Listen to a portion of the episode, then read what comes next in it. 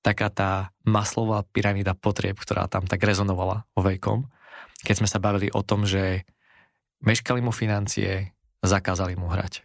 Odchytal skvelé zápasy a ten ho znova posadil. A som sa opýtala, že no a čo to pre neho znamená? A on že, že ja sa vrátim do toho klubu, ktorý ho nestavia a ja ho porazím, ale už v superovom týme. Dobre, odkladám túto myšlienku niekde do priestoru a potom sa k nej vrátim. A vždy im teba pripomeniem a, a to, že nezabúdaj, že každá výhra je prehra, trvá našťastie, alebo bohužiaľ, iba 24 hodín.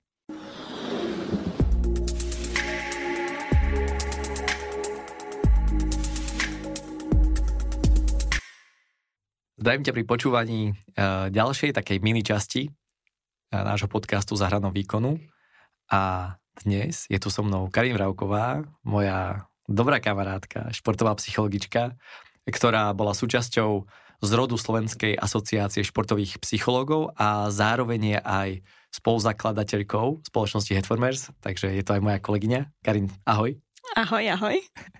A v týchto spoločných častiach ktoré sme nazvali s koučom na kávičke, si vždy rozoberieme tie časti rozhovorov s našimi hostiami, ktoré nás nejakým spôsobom chytili za srdce, rezo- rezonovali v nás a zároveň sú aj praktické a preto ich môžeš použiť aj ty vo svojom športovom živote. No a dnes sa obzrieme za rozhovorom s Janom Uchom. Už sa neviem dočkať, pretože práve ten rozhovor vo mne zbuduje veľa, veľa emócií, keďže som sedela aj tu pri tom, eh, v tom pozadí a zároveň eh, ma tak chytil za srdce, musím to tak povedať, akože veľmi citlivo. Je to tak. Bolo tam niekoľko tém, ktoré si myslím, že eh, či už mladému športovcovi alebo aj skúsenému mazákovi vedia v tom živote pomôcť. A my sa to teraz trošku tak pozrieme spoločne, že čo sa za tým skrýva, aké veci sa tam vlastne dejú v tej hlave toho športovca v tých situáciách a budeme sa vám snažiť približiť vlastne, čo s tým vy môžete spraviť, keď niečo podobné zažívate. Takže skúste hľadať aj tie paralely vo svojom živote, aby ste to mohli použiť. My budeme dávať veľa príkladov z našej praxe, aby ste si to vedeli spojiť s, vašou, s, vaš, s vašim životom. A, a hneď prvú vec, ktorú by som chcel dať, je vlastne taká tá maslová pyramída potrieb, ktorá tam tak rezonovala vo vejkom keď sme sa bavili o tom, že meškali mu financie, zakázali mu hrať. Karin, ty zo svojho pohľadu tej športovej psychologičky, čo tam sa vlastne deje? No, no to má, dá sa povedať, že veľa vrstí od toho celého, ale keď sa pozrieme úplne na ten základ, tak sú to nejaké, nejaké potreby, ktoré potrebujeme mať ako ľudia naplnené. A to je, že potrebujeme mať nejaké, nejaké bezpečie prostredia, v ktorom fungujeme. Hej. A veľakrát je to nejaký majetok, peniaze, ktoré akože veľa ľudí rieši, že Veď keby som ich mal, mám sa lepšie. Áno, je to nejaký základ, ktorý potrebujeme v tom celom, ale keď sú to už naozaj veľké peniaze ako práve v tom profesionálnom športe a neprichádzajú, je to postavené na tom, že ani nehrám, ani mi tie peniaze neprichádzajú, tak vlastne čo mám robiť v tom celom? A, a keď sa na to pozerám z pohľadu tých mojich športovcov, keď to riešime, tak sa vždy pýtam, že no dobre, tak tak čo môžeš urobiť v tom celom? Kde máš tú kontrolu toho celého? Pretože môžeš za tým vedením, Môžeš ísť za tým trénerom, môžeš mu povedať, že toto ti narúša, to, to, to, to tvoje celé bezpečie, ktoré potrebuješ na ten výkon. Takže ja sa na to pozerám skôr z toho pohľadu, že dobre, chápem tieto objektívne veci, ktoré ťa nejak limitujú, ale poďme sa pozrieť na to, že čo s tým vieme spraviť. A vždy sa chytáme tých kontrol, vždy sa chytáme tých vecí, čo môžeme hneď na najbližšom kroku, najbližšej sekunde, najbližšej minúte spraviť, aby ten človek znova pocítil nejaké aspoň bezpečie, že mám čo si čo môžem spraviť. A ja len poviem, že práve ten strach tej budúcnosti v podstate zakázané, zakázané, zakázané hranie v tom týme, zakázané trénovanie, chybajúce financie, to sú všetko vlastne tie existenčné strachy, ktoré uh, sú vlastne tie najhlbšie strachy, ktoré máme.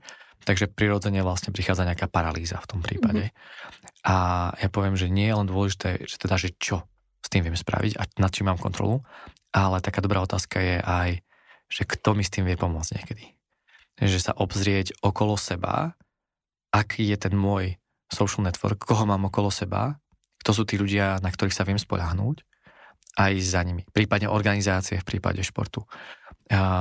Či to už je ten red button, keď sa bavíme o UFP, alebo priamo tá linka na UFP, že ozvať sa, zavolať, riešiť to s nimi, ktorá poskytne potom po nejaký právny servis, alebo Myslím, že IPčko v spolupráci mm-hmm. napríklad s futbolovým, uh, Slovenským futbalovým zväzom má tu možnosť, OK, linka dôvery, zavolám, je to anonymné, to znamená, že keď nechcete ísť s kožou v vozovkách na trh, tak vtedy môžete osloviť tieto organizácie. Takže veľmi dôležité je vedieť aj, kto mi s tým môže pomôcť v tomto celom. Určite áno, pretože vlastne aj ja alebo ty si jedným človekom, kedy ten človek ho kontaktuje, že mám problém. Čiže my sme možno prvýkrát taký nárazník, kedy to športovci priznajú, kedy sú schopní sa o tom rozprávať, alebo mm. kedy sú taký, že hm, asi už to neviem riešiť úplne sám, pretože to je niekedy veľmi dôležité si priznať, že dobre, tak chcem teda pomôcť od niekoho, lebo už sa v tom možno celom strácam a je to úplne OK. A my sme veľakrát ten prvý nárazník a práve tie prvé kroky, ktoré sa mi bavíme, že čo môžeš spraviť, je práve aj to riešenie v rámci tých uh, asociácií, tých kontaktov, komu môže zavolať, aký máš, ako máš tú záchranu sieť tých priateľov, rodiny, toho bezpečia, ktoré ty potrebuješ. Takže to sú tie základy, s ktorým sa nejakým spôsobom dostávame, ale práve my sme prvýkrát ten, ten taký nárazník, kedy ukážu tú, tú boliestku, mm. keď to mám tak nazvať. Hej, niekedy taký pocit hamby, že to neviem zvládnuť sám. Tak. Častokrát tam sa ozýva a môže máte vnútorne niekedy ten pocit, že mali by ste to zvládnuť sami a, a veď som silný chlap, som silná žena, ktorá tam proste má zvládnuť a tak som bol vychovávaný a že proste pom- požiadať o pomoc je prejav slabosti, mm-hmm. taká nejaká dogma a, a toho sa zbaviť môže byť veľmi náročné. Preto pravím, kto sa, koho sa môžem, o, o koho sa môžem oprieť. A prepáč, že ti skočím do reči. Do a vlastne toto tam aj Jano krásne povedal, že keď on tieto veci riešil, vtedy neexistovalo niečo také, ako sme boli my, alebo uh-huh. ako mentálni kauči, alebo športoví psychológovia, že sa o tom rozprávalo, že to bolo dostupné, že to bolo normálne. A povedal jednu krásnu vec, ktorá sa mi tam akože páčila v tom, že keby som sa mohol vrátiť, tak by som to určite vyhľadal a požiadal by som o tú pomoc. A to je niečo, čo uh, myslím si, že k nemu prišla aj s nejakou skúsenosťou, s tým všetkým, čo prežil a pochopil, že možno by to zvládol ešte lepšie možno be- menej bolestne pre neho, mm-hmm. keby má niekoho, s kým sa o tom porozpráva, s kým si nastaví možno ten progres toho zvládnutia tej situácie. A toto je a presne k Janovi, že on vravel, on mal ten dar, že má tú silnú psychiku. Keď si vypočujete ten podcast, odporúčam, aby ste si ho vypočuli, je naozaj veľmi hlboký a myslím si, že tie témy sú hlboké, že nie je to len hi, hi, ale sú to vážne témy. A ukázal práve to, že napriek tomu, že mám tú silnú psychiku, tak viem, že mohol som to ešte lepšie zvládnuť. To znamená, že tá otázka je, že ako to viem zvládnuť tak, aby to bolo pre mňa čo najjednoduchšie. A, a v tom celom mne sa ešte páči taká je to, že on to nepovedal explicitne, ale viackrát to tam zaznelo, že nie všetky tie ťažké veci, ktoré on zažil, boli zlé veci. Mm-hmm. Že vlastne oni ho posúvali ďalej. A že práve to prekonávanie prekážok, o ktorom on tak tam veľa rozpráva alebo uvádza tie príklady, je to, čo ho robí silnejším, zrelším, dospelejším a lepšie potom bude zvládať tie ďalšie situácie. A to z tých našich skúseností, ty sama vie, že, že niekedy tí športovci sa ľahko nechajú odradiť pri nejakej prvej prekážke, pri nejakom prvom teste.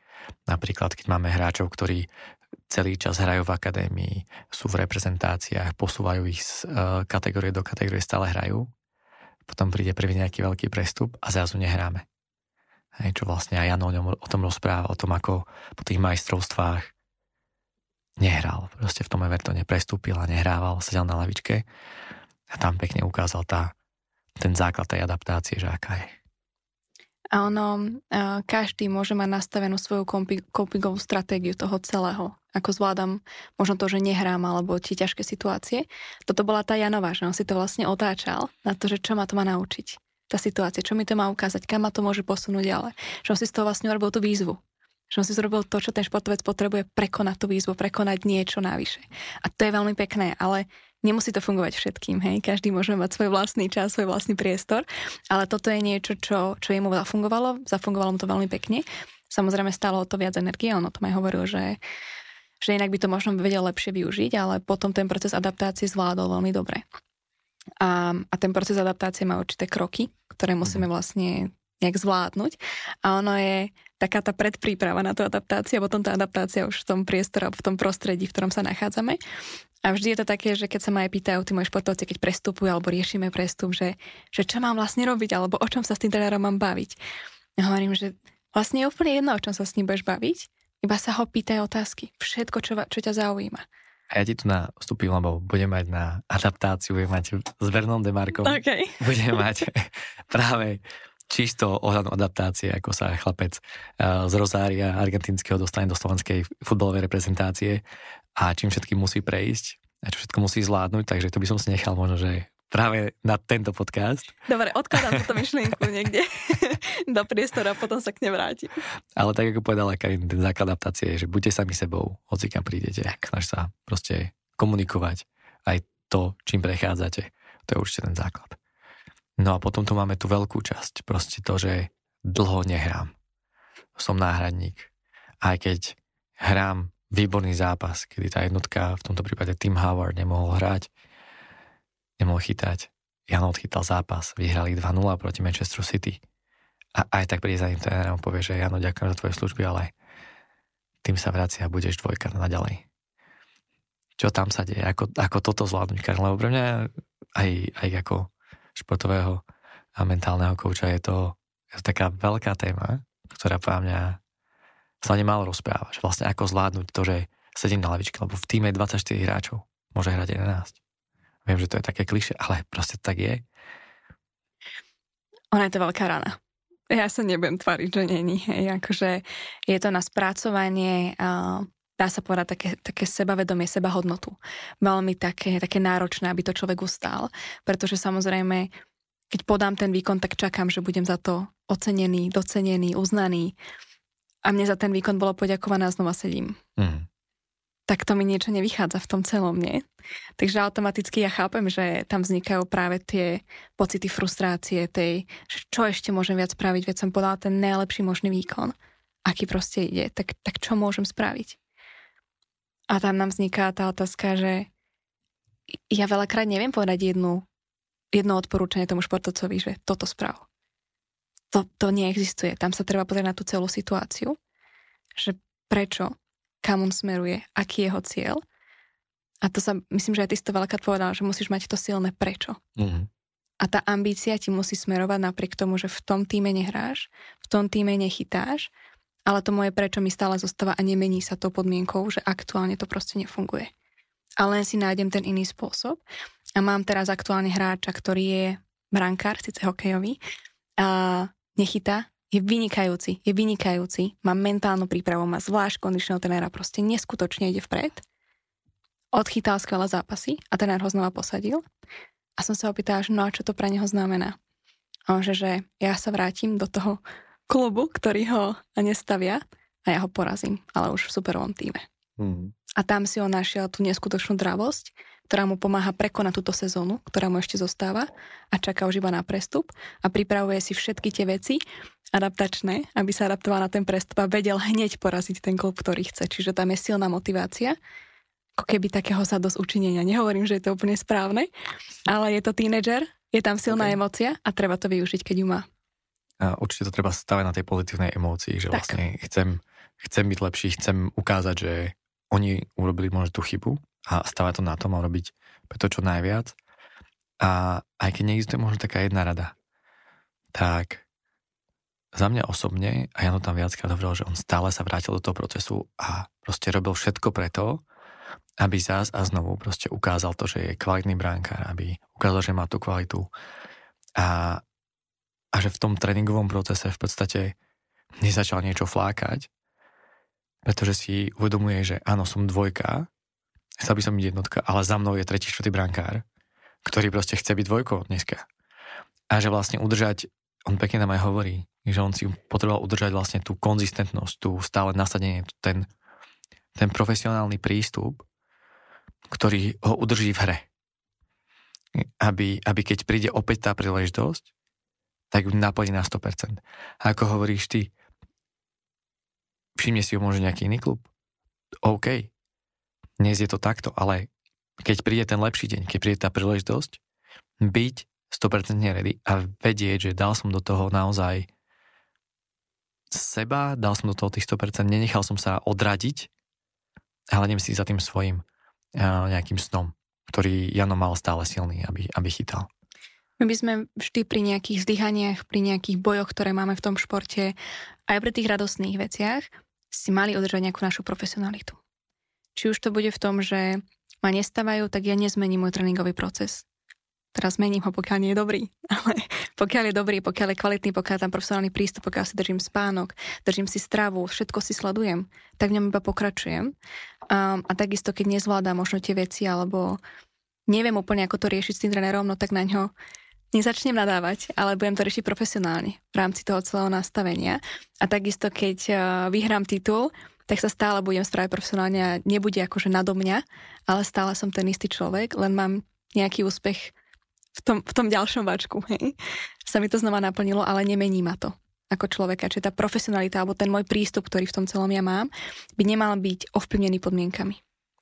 Mne sa páči, mm, myslím, že to hovoril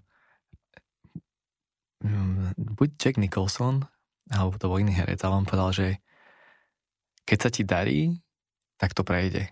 A preto sa držíš nohami na zemi. A keď je aj zlé, tak aj to prejde. A preto len vlastne zase sa udrží nohami na zemi. Že vlastne aj tie dobré, aj zlé veci vždy nejakým spôsobom prejdú skôr či neskôr. A, a to sa mi páči ako ten mindset, že nebyť nahvičaný a namyslený a že som majster sveta, keď sa mi darí, ale zároveň neznamená, že som uh, ten najhorší hráč na svete len preto, že vlastne ma tréner nestavia. Ale je to nejaká cesta a vlastne raz sme hore, raz sme dole, ako Jano. Majstrovstva sveta, výborný šampionát, výborná kvalifikácia, výborné sezóny predtým, prestup do Evertonu a zrazu nechytám. Hej? A to sú práve tie, tie momenty, že niečo príde, niečo odíde. Myslím si, že on to aj na konci povedal v rámci toho mota, že zostať nohami na zemi. A ja používam taký iný výraz pre mojich športovcov a vždy im teba pripomeniem. A, a to, že nezabúdaj, že každá výhra je prehra, trvá našťastie, alebo bohužiaľ, iba 24 hodín. Áno. A tak to platí. A na to, a to majme vždy na pamäti. Všetko, čo sa nám podarí, super, tešme sa z toho, ale pokračujeme v tom, čo nás tam dostalo. Keď sa nám niečo nepodarí, alebo máme nejaké to sklamanie, tak len sa držme na to, aby sme sa dostali späť na tú našu cestu, ktorú máme. Aj súhlasím. No a na záver toho rozhovoru, alebo v tej druhej časti, sme sa rozprávali o tom ťažkom období, ktoré bolo práve potom, ako nechytal a jeho syn ochorel. Zrazu tu bola rakovina v ich živote. A, a aký obrovský vplyv to zrazu má na tú výkonnosť. Ako on povedal, že on sa už potom vlastne dokázal dostať naspäť. A, a jednoducho ako pochopil, že sú dôležitejšie veci ako futbal. A, a že potom aj skrz toho syna, ktorý se bol aj bránkár a vyliečil sa úspešne a teraz je by tak pochopil, že najdôležitejšie je, že robí, čo ho baví a že je hlavne zdravý. A že jednoducho ako tá, tá hodnota, zase vrátim k tej pyramíde potrieb, že ako sa tá tie hodnoty proste premenia, ako tie potreby proste jednoducho len to, aby sme boli zdraví, zrazu stačí, je, je práve o tom, že je veľmi dôležité si uvedomovať tie hodnoty, ostať opäť nohami na zemi, vážiť si to, čo aj mám a začínať stále s tým, kde som, čo som, ako som a tam, tam dať tú svoju energiu. Toto je práve tá časť, o ktorej som hovorila, že ma chytila za srdce. Mm. Lebo keď som tu sedela v tom pozadí, tak uh, ja som sa kontrolovať, aby tá taká tá pomyselná slza nevybehla, pretože to bol tak silný moment, kedy aj on vlastne pochopil, že ten život je o niečom inom, že ten život není iba o tých úspechoch na ihrisku, nie je to iba o tom, že koľko gólov som pustil, ale vlastne je to iba o tom, že či ho mám s kým žiť, prežívať a tešiť sa z toho celého. A, a jak o tom rozprávala, čo všetko ho to stálo za mm, nejaké tie vnútorné síly a je vlastne, jak povedala, že pravdepodobne by nemali takú zdravotnú starostlivosť, keby nepoznali ľudia jeho meno. Tak eh, keď si predstavím, koľko ľudí má takéto životné problémy a možno nemá tú šancu mať tú zdravotnú starostlivosť, lebo nie sú známi mm. niečím, tak, eh, tak to bol pre mňa taký silný moment, že ešte stále niečo takéto do toho vstupuje. A, a že ten šport, ako mnoho ľudí to vníma, že, že veď oni majú ten krásny život, veď oni majú proste ten život na titulkách, majú neskutočne veľa peňazí. tak uh, práve my, a preto sa volá ten podcast Zahranou výkonu, sa stretávame práve s týmto všetkým ťažkým, čo tí športovci v tom žijú, že oni sa nám pochvália tým, že keď sa im niečo zadarí. Ale dá sa povedať, že 80% konzultácií o tom, že niečo nefunguje, že potrebujú to dostať do toho, aby to fungovalo. Či už sme ten, ten ži- osobný život alebo to prostredie, ale stále sa vlastne bavím o tom, že čo nám až tak nejde, aby sme to vylepšili. A, a bola to pre mňa aj taká tá taký ten pocit, že konečne niekto otvoril to, čo o čom sa my rozprávame s nimi jedna na jedna. Uh-huh. Že konečne niekto povedal to, ten obsah tých našich konzultácií, že toto my s tými ľuďmi riešime, že my sa naozaj nebavíme iba o tých pekných veciach a že tá práca, ktorá to, to, ktoré to celé zahrňa, je vyslovene viac postavená v tom osobnom živote. A je úplne jedno, či si športovec, či si otec, či si moderátor alebo čokoľvek ďalšie, pretože v prvom rade si človek ako človek máš nejaké problémy, ako človek máš nejakú životnú cestu, nejaké životné skúšky a ty ich musíš prekonávať. A je úplne jedno, kde už máš tú sebarealizáciu, že kde to máš ukázať, že si to zvládol. A toto bol pre mňa neskutočne silný moment, ktorý ma, na ktorým som premýšľala, dá sa ešte niekoľko dní potom, ako som to počula. A kedy som bola nesmierne pyšná na neho, keď to mám takto povedať, že, že to otvoril, že sa nebojí ísť uh, s touto témou von, že sa nebojí ukázať tú slabosť, kedy vlastne myslím, že on sám povedal, že to bolo nejaké jeho dno, na ktoré si siahol mm. a že sa napriek tomu z toho dostal. A myslím si, že tu by som to aj tak ukončil, túto dnešnú uh, časť s kočom na kávičke. Ale by som povedal, že predtým, ako budeme ľudí hodnotiť a budeme dávať svoje v vozovkách názory a odsúdenia, tak skúsme naozaj byť empatickí a skúsme sa myslieť, že aj tí športovci, tí tréneri a ľudia okolo nás sú prvom aj ľudia, ktorí majú vlastné problémy a je úplne zbytočné ich hodnotiť.